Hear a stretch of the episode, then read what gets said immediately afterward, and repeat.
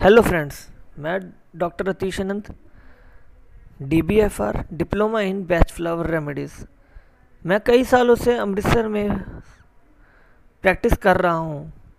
आज मैं आपको एक ऐसी चिकित्सा के बारे में बताऊँगा, जो है तो बहुत पुरानी, पर हम इसे बहुत पीछे छोड़ आए हैं। वास्तव में फूलों का उपयोग प्राचीन काल में से ही किया जा रहा है। इसके गुणों का भी प्रयोग किया जा रहा है। ऑस्ट्रेलिया के आदिवासी जैसे सभ्यताएँ अपने उपचार फूलों के गुणों से ले रहे हैं। दुनिया भर में कई संस्कृतियाँ इन फूलों और पौधों और उनसे बनी औषधियों को उपयोग में ला रहे हैं।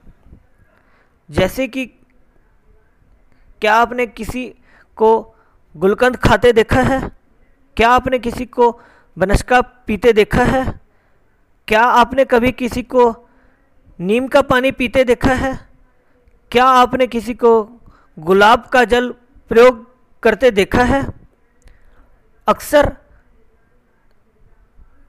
औरतें गुलाब का प्रयोग करती हैं।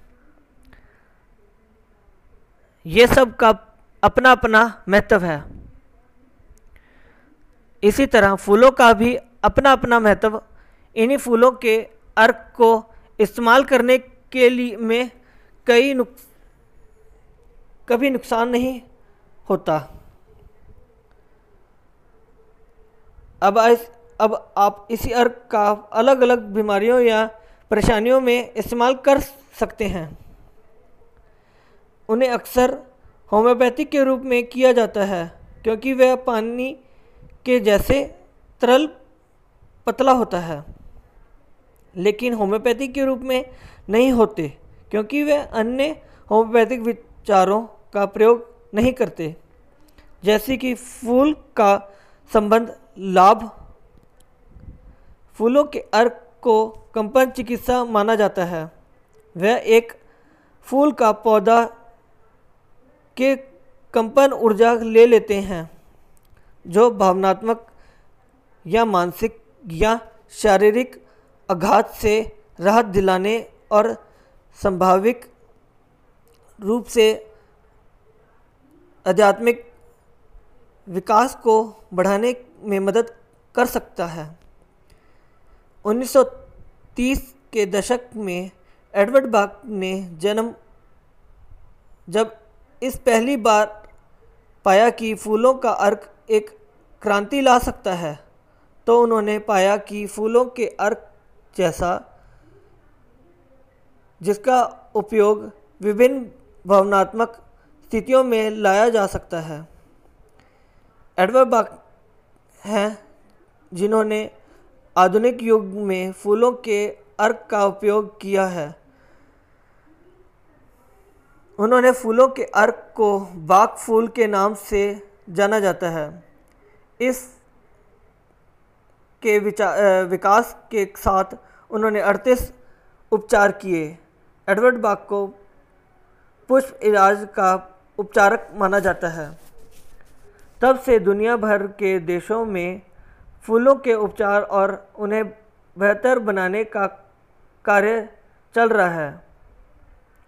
फूल अर्क की प्रति प्रत्येक प्रणाली का अपना विशिष्ट गुण का कंपन होता है।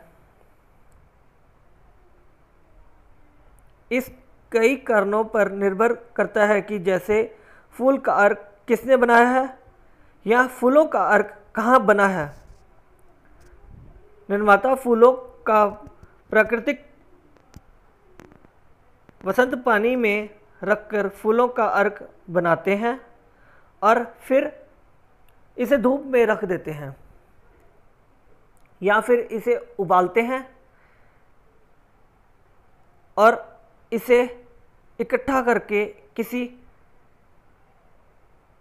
बोतल में डाल लेते हैं। अनुयायियों का भी मानना है कि सूरज की रोशनी से फूलों की चिकित्सा शक्ति को जारी रखा जा सकता है। पौधों का अर्क एकम समान तरीके से बनाया जाता है।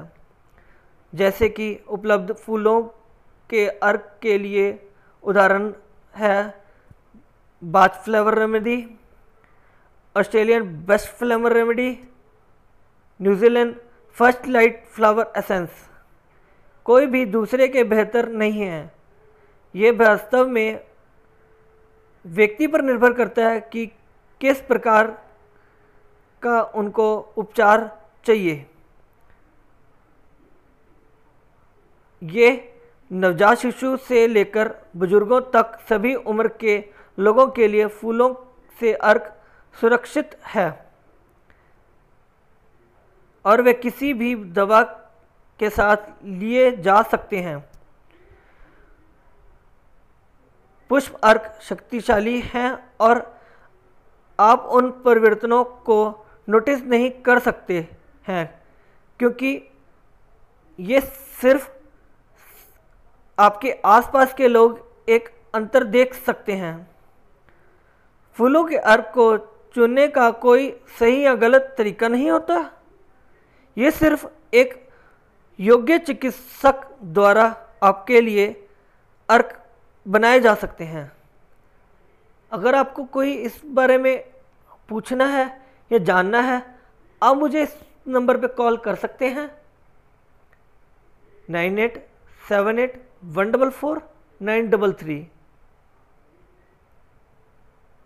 आशा करता हूँ आपको मेरी ये ऑडियो क्लिप अच्छी लगी होगी। धन्यवाद।